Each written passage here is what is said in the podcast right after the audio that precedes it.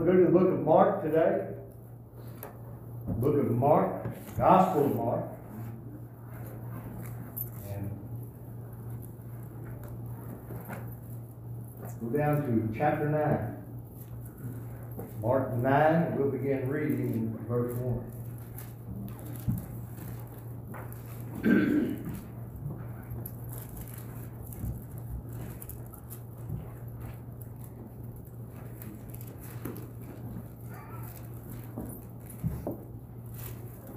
Mark nine, chapter one. It says, "And he said unto them, Verily I say unto you, that there be some of them that stand here, which shall not taste of death, till they have seen the kingdom of God come with power. And after six days, Jesus taketh with him Peter, and James, and John, and leadeth them up into a high mountain, apart by themselves, and he was transfigured before them. And his raiment became shining, exceeding white as snow, so as no fuller on earth can white them. And there appeared unto them Elias with Moses, and they were talking with Jesus. And Peter answered and said to Jesus, Master, it is good for us to be here, and let us make three tabernacles, one for thee, one for Moses, and one for Elias. For he wist not what to say, for they were sore afraid.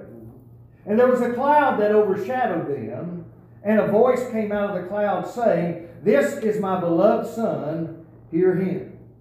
And suddenly, when they looked round about, they saw no more, no man any more, save Jesus only with themselves." Make me see. Uh, you've heard us talk before about the uh, Word of God and how Uh, we have it in chapter and verse, and we realize that as uh, the Gospels were written, as the, the uh, various books of the Bible were written, they weren't written in chapter and verse.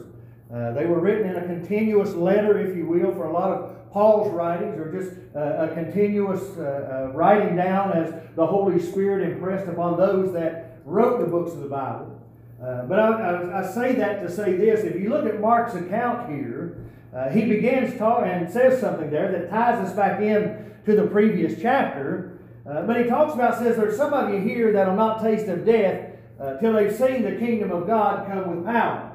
Now, if you look over in Matthew's account uh, of this event, and uh, we, we see what's going on here, he actually has that as the last, chap- the last verse of the previous chapter before talking about the transfiguration of Christ. Uh, but as we look here, we, we see Peter, James, and John uh, that have been uh, given a, an opportunity to see something that nobody else is going to see uh, that was alive during their time or at any other time. Uh, we see there, and we know Peter, James, and John, and we look through the ministry of Jesus Christ and the disciples and uh, their relationship with Christ, uh, that they were kind of the inner circle. Uh, it seemed like there were times, and we can read of other times in the Scripture, that it was only Jesus and those three that went certain places. Uh, when we read of the event of Jairus' daughter and her dying, when Jesus goes into her and, and has everybody else out, he takes Peter, James, and John. Uh, when we read there, when Jesus goes to pray in the Garden of Gethsemane, and they get to a certain point, he, he takes G, or Peter, James, and John a little bit further in the garden with him. So uh, we see here that they are, are, are having an opportunity to, to experience something that the other disciples don't get to experience. And you know, uh, you and I today, there's times that we as individuals in our walk with the Lord, Uh, we experience things that others may not experience.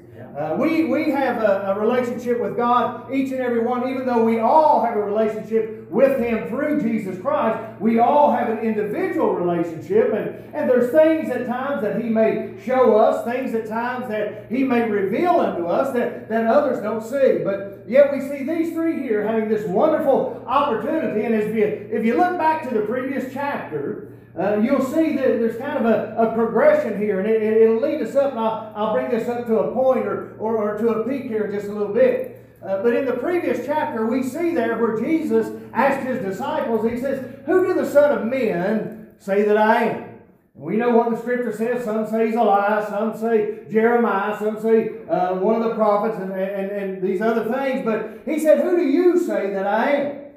In Matthew's account, it gives us a little more detail than, than Mark does here. But nevertheless, we see there where Peter makes the profession that thou art the Christ. It tells him, thou art the Son of the living God. Now, Matthew tells us that blessed art thou, Jesus says, Simon Bar Jonas, for flesh and blood hath not revealed this unto you, but my Father which is in heaven. Now, let's think about Peter. You think about him having this revelation from heaven, this revelation from God of exactly who Jesus is. Now, uh, he, he might have got an idea or had a revelation of who Jesus is, but he still didn't understand what Jesus' job was or what Jesus came to do. Let me put it that way. That's a lot better way. And you say, well, why do you say that, preacher? Because if you keep reading in that last chapter, Jesus begins to tell them about him dying and that he's going to raise again, that he's going to be crucified. And if you look through the Gospels and piece it together, he tells them of the death that he's going to die. Now, here's Peter, the same one that said, thou art the Christ, the Son of the living God. Says, be it far from me, Lord. More or less paraphrasing here, I'm not going to let anybody kill you. I'm not going to let them crucify you. I'm not going to let them uh, take your life. Uh, you know, they'll, they'll have to go through Peter in order to get to Jesus. And you think, man, Jesus must have really been admiring uh, or had an admiration of Peter for him to take such a bold stance. You know what Jesus said to him? Get behind me, Satan. So get behind me, Satan. And the reason that he said that, because Jesus, he came to die, to give his life a ransom for many. In order for salvation to be made available to you and I, his death had to take place. It had to occur just as it did in the Scripture. And by Peter saying that he would stand in the way, he would be standing in the way of Jesus' duty and what he came to do.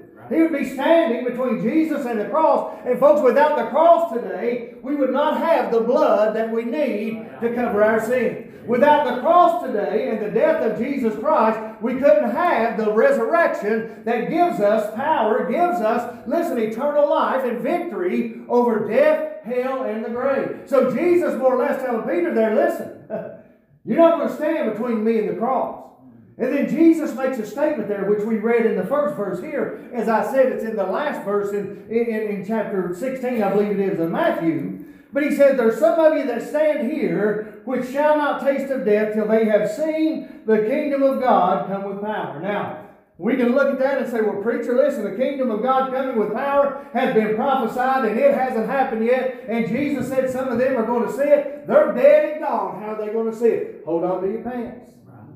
But you're going to see what they see here in just a little bit. And we see, folks, you think about uh, uh, Peter, James, and John. You think about all the things that they experienced in their walk with Jesus Christ. As he raised the dead, as he healed the blinded eye, the deaf ear, made the dumb speak, healed the lepers with the tongue. Many just by speaking. Listen, healings came. They were witnesses to all these things. But I would say that this event probably stood out more in their mind than anything else. This event probably just, just burned in their hearts. And we'll see some different things about that. But this event here would have probably been, and this is just my speculation and my guess, probably the number one experience that they had when walking and being a disciple of Jesus Christ. So as we look at this here, we're going to see what, what the Word of God says to us. And, and I want you to focus on something that Peter said down there in verse five. And he said very simply, it is good for us to be here. Probably most of us in here today, we've been in some good places. We've been in some not so good places. We've been on the mountaintop. We've been in the valley. We've been on the roller coaster everywhere in between. But what we need to understand, no matter where we may find ourselves, whether it be on the mountaintop, whether it be in the valley, whether it be somewhere in the middle, that there's an opportunity that it can be a good place. You say, wait a minute, preacher, I've been down that valley sometimes so low, so dark. Matter of fact, felt like I was walking through the valley of the shadow of death. Hey, we've been there. How in the world can you say that that could be a good place? We'll see what the Word of God says. So we see, as Peter said there, just bear that in mind and keep that in your mind, that, that Peter said it's good for us to be here. And if we think about, sometimes we go through uh, physical trials, we go through emotional trials, we go through financial problems, we go through a, a whole gamut of different things through our lifetime, but yet it can be a good place if things are like the Bible tells us here. Now, the first thing that we need to look at there is it can be a good place, folks, no matter where we are, if we're somewhere that the glory of God can be witnessed. Amen. And I'll tell you something, there's been times that I've been down a little low and I've seen the glory of God. And it makes all the difference in the situation. It makes all the difference in, in what you're facing and going through when you can see the glory of God. And as we said, we see here Jesus, the Bible says, after six days. Now, this is one thing I've kind of thought about.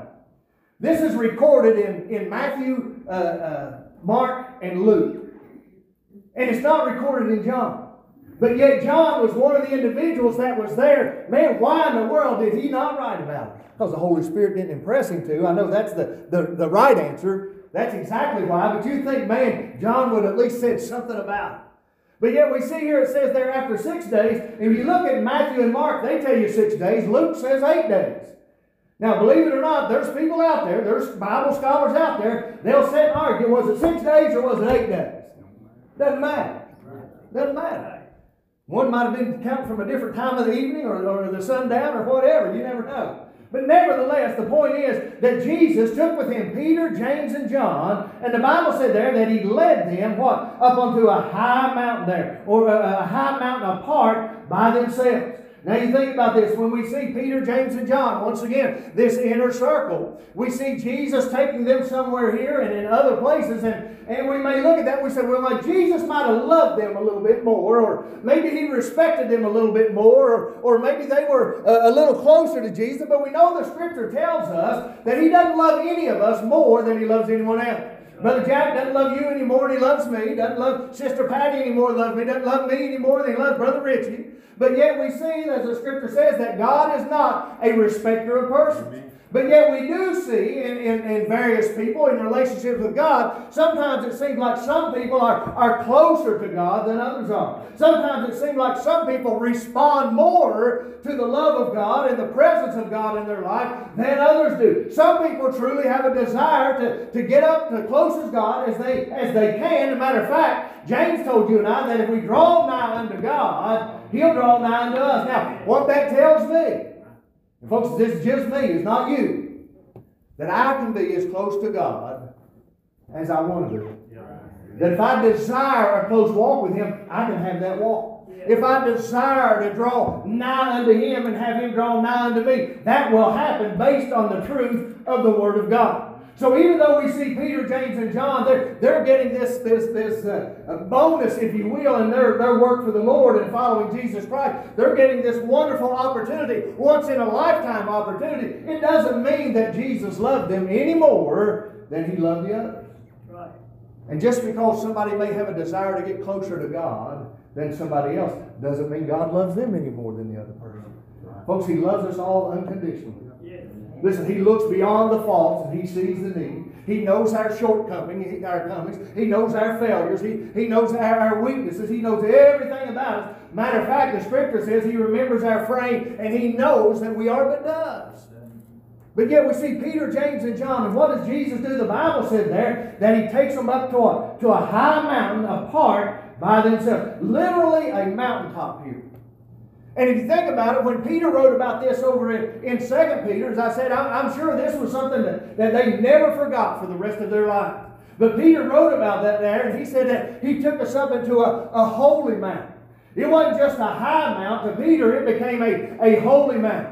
And John even mentions a little bit, some allude to there, when, when he began uh, First John uh, chapter one and verse one there, when he talked about Jesus there, the Word of life. He said, who we have handled, who we have seen, the one that, listen, that, that we've heard. But yet we see here very simply that Jesus takes them up on this mountain, and there's a purpose for that. But yet as we see them here, once again, kind of talking about those mountaintop experiences. I'm, I'm going to get a little ahead of myself here. But if you went on and read beyond, or if you do what I read to you today for the uh, verses for the, the, the message, you'll see that when they came off the mountain, what did they face? Man, there was a crowd. They were grumbling and complaining. They were, they were ready to attack the other disciples. And why was that? Because they couldn't cast a demon out of a boy. And Jesus took care of business there. And, and I say that to say this sometimes, listen. We'll have those mountaintop experiences. We'll have those times that are, that are maybe once in a lifetime or very rare in our walk with God. But yet we still may have valleys that lay ahead of us that we've got to walk through. But nevertheless, He doesn't change. He doesn't fail us. He doesn't leave us. And He's always walking with us, whether we be on the mountain or whether we be in the valley. So we see Him here up on the mountaintop there, the Bible says.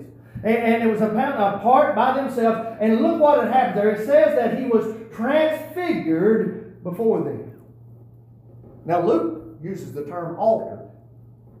And we know when we think about transfigured, because of what we have read in the Bible, Jesus changed and they were able to witness His glory. Because it gives us a little description of what they saw there. When you think about that word transfigured, it, it's likened or akin to the word metamorphosis. What does that mean? It means to change form. One of the things that always amazed me in nature, and you, you don't think that nature is amazing, you don't think God is amazing, and folks, that, that He can do anything. Have you ever wondered how a little caterpillar can spin a cocoon and crawl up in there and come out a butterfly? Think about that. It changes forms. It transforms, more or less. It transfigures, if you will, a changing of form. And this is exactly what Jesus did in their very presence. But you know what the thing about this is? This wasn't the first time Jesus changed forms. Wait a minute, preacher. I don't remember reading about that. Go over to Bethlehem. See, He changed form from the only begotten Son and His glory in heaven and laid it all aside and became a babe, folks, in a manger there for you and I. He changed forms. He willingly accepted the will of God and became flesh and blood that He might be able to redeem us, folks, from our sins and do what was needed, folks, to, to pay that penalty that was required by God for the sins of man. So we see Jesus changing form here. He's becoming something different than, than they've ever seen before. And you think about it, I imagine, and I don't mean this with any disrespect, that Jesus just looked like a regular man. He looked like anybody else that would have been around in Jerusalem at that time. Anybody that would have been in that area or that part of the world at that time. You said, preacher, wait a minute. What are you saying about my Lord and Savior? I'm telling you, in the flesh and in blood and in bone, He looked just like any other man. Matter of fact, Isaiah said himself there in, in chapter fifty-two that there was no beauty that we should desire Him. Amen. But man, what were they getting ready to see? Yeah. It was no longer Jesus the man, but it was the transfigured Jesus Christ up on the mountain there that they were able to see Him. They're witnessing Jesus Christ in His glory. Now, go back up to that first verse again. What did He say? There's some of you that will stand here which shall not see taste of death till they've seen the kingdom of God come with power. Listen, they were witnessing the kingdom of God and Jesus in all of His glory right there on the top of the mountain. What Jesus said came to pass, folks. And listen, they weren't alone. Listen to what the Scripture says there. They, they, they see Jesus in all His glory. And you know there's a verse of Scripture that said, eye has not seen, ear has not heard, nor has it entered into the hearts of men what God has prepared for those that love Him. Now, we, we look at that and we say that, and maybe contextually it's true that we always think about heaven. We always think about what He's preparing up there. We always think about what's waiting in our future. But let me tell you something. Eyes not seen, ears not heard, nor has it entered into the hearts of men what God will do for us on earth and in this life, folks, for those that love Him. And I'm sure that if you'd ask Peter, James, and John, did you ever think you'd see something like that? No way. Never, far beyond our imagination. But yet they were witnessing Jesus Christ in all of His glory. And Peter says, well, this is a good place to be. Now, what does it tell us there? As I said, when, when we're somewhere that we can see the glory of God, yeah. It's a good place. Yeah. And it might be in your darkest valley that you witness the glory of God. It might be on that mountaintop. It might be somewhere in between. It might be in something that somebody else does for you that God has, has led and designed and devised a way to take care of you. But wherever we are, and we can see the glory of God, listen, it's a good place to be. Yes. It's also a good place when we're somewhere that Jesus Christ is exalted. And folks, the place that He ought to be exalted more than anywhere else is in the house of God. Yeah. With a lot of different things we come here to do, and folks, they're all good in their way. We come to, to, to pray. We come to sing. We, we come to give testimonies. But more than anything else, we come to magnify and exalt Jesus Christ, our Lord and Savior. You know why we do that? There's none other name given under heaven among men whereby we must be saved. Amen. Think about it. So when they're there and they begin to, to, to see what's going on, the Bible tells us there, there there's two visitors. They look around and it's no longer just Jesus transfigured before them, but there's also Moses and Elijah. And you think about it, folks, and it's, it's often thought and, and, and often said, uh, a lot of your different commentators will say, Moses is a representative of the law, and Elijah is a representative of the prophets. Read a commentator the other day, and it's something that stuck in my mind. I said, you know, I never thought about it that way. He said, but Moses can also be a representative of those that died in faith, and Elijah a representative of those that are going to be raptured one of these days. Because you see, you think about Moses for a minute. Moses died. Yeah. Matter of fact, Moses died, and God himself took him and buried him where no man knew that he would be.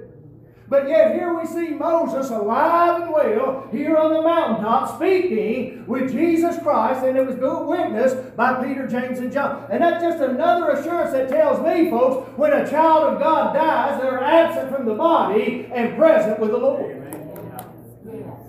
So we see Moses there that died. And for those that die in the faith, folks, those that die with Jesus Christ as their Lord and Savior, there's a transformation that takes place immediately to the presence of God. Amen.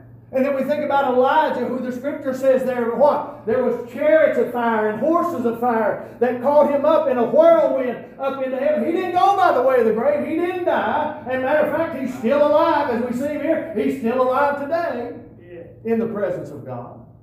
But yet we see here very simply that, that Moses and Elijah are there and they're talking with Jesus. And we're even told a little bit there what they were, were talking about. They were talking about, if you look at the, the, the Gospels that record this, about Jesus' decease.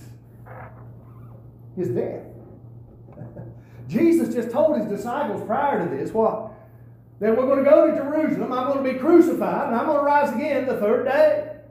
That's where Peter tried to jump in the way and stand between Jesus and the cross, but he reiterated to him that's what's going to happen. And then we see here that as he's talking with Moses and Elijah, they're talking with Jesus there, and they're talking about his death or his decease. And folks, you think about Moses and Elijah, listen, under the law which was represented by Moses, every sacrifice pointed to the sacrificial lamb, the, the true Lamb of God, Jesus Christ. You look under the prophets, every prophet prophesied about a coming of the Messiah, which is what? Jesus Christ. Moses was pointing us to Jesus, Elijah was pointing us to Jesus, and now they're there with him on the mountain talking about his coming death. Man, would you like to hear what was said? Don't we tell you? I don't know. Scripture don't tell us. Right. We don't know exactly what we said. We can imagine. We do a lot of that sometimes. Yeah. The only thing wrong with imagine is we try to imagine godly things with a human mind. Yeah. That don't work out a whole lot. Right. But yet we see there, as they're talking there, and, and, and they're talking about Jesus' decease. We, we see the Bible goes on to say there, Peter answered and said, as we said today, it's good for us to be here. Let us make three tabernacles, one for thee, one for Moses, and one for Elias. Now, look what it says there. He wist not what to say. He didn't know what to say. You know what you do in those times? Keep your mouth shut. We all are probably guilty of that. Somebody, we, we get in a situation or, or, or, or we're maybe trying to help somebody and comfort them, and, and, and we don't know what to say, so we just start talking. And sometimes when we just start talking, we can say some stupid things. And I, and I always think, Brother Bud said this many, many, many years ago. He said, it's better to keep your mouth shut and let people think you're a fool than to open your mouth and remove all doubt. I've been there before. I've done that. And folks, I've said things before, and the, the first thought that comes to my mind, why did I say that? So Peter looking around, now first, the, the Bible said there what? They were so afraid. He was so afraid. He didn't know what to say, so this is what he says. Man, here's what we need to do. Let's build three tabernacles. One for Moses, one for Elias, and one for Jesus. Good idea, Peter. Now, at least once he opened the open, Peter had a, a, a habit of saying things and, and opening his mouth when he shouldn't. Somebody said a lot of times, he, whenever he opened his mouth, it was just to change feet. But yet we see just in the previous chapter when he, he told Jesus he wasn't going to let him go to the cross. Jesus told him, "Get behind me, Satan." Many times that, Jesus, that Peter spoke and, and, and, and just run off at the mouth. But here he says, well, as I said, as we look at that, we may think, hey, that's, that's a pretty good idea. But then we hear there was a cloud that overshadowed them. And a voice came out of the cloud saying, "This is my beloved Son, hear him." Now Peter has this idea, we're going to build three tabernacles.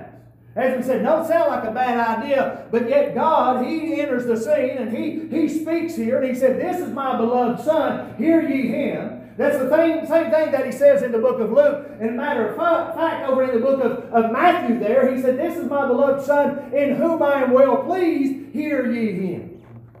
So as Peter is saying here, this is what we need to do. God's making it clear right now, wait a minute, son. You don't elevate anybody to the level of Jesus Christ, and you don't lower Jesus Christ down to the level of any man. That's what he's saying there. If we built three tabernacles and honored them all, God is pointing out here, listen, Jesus is to be honored high above anybody else.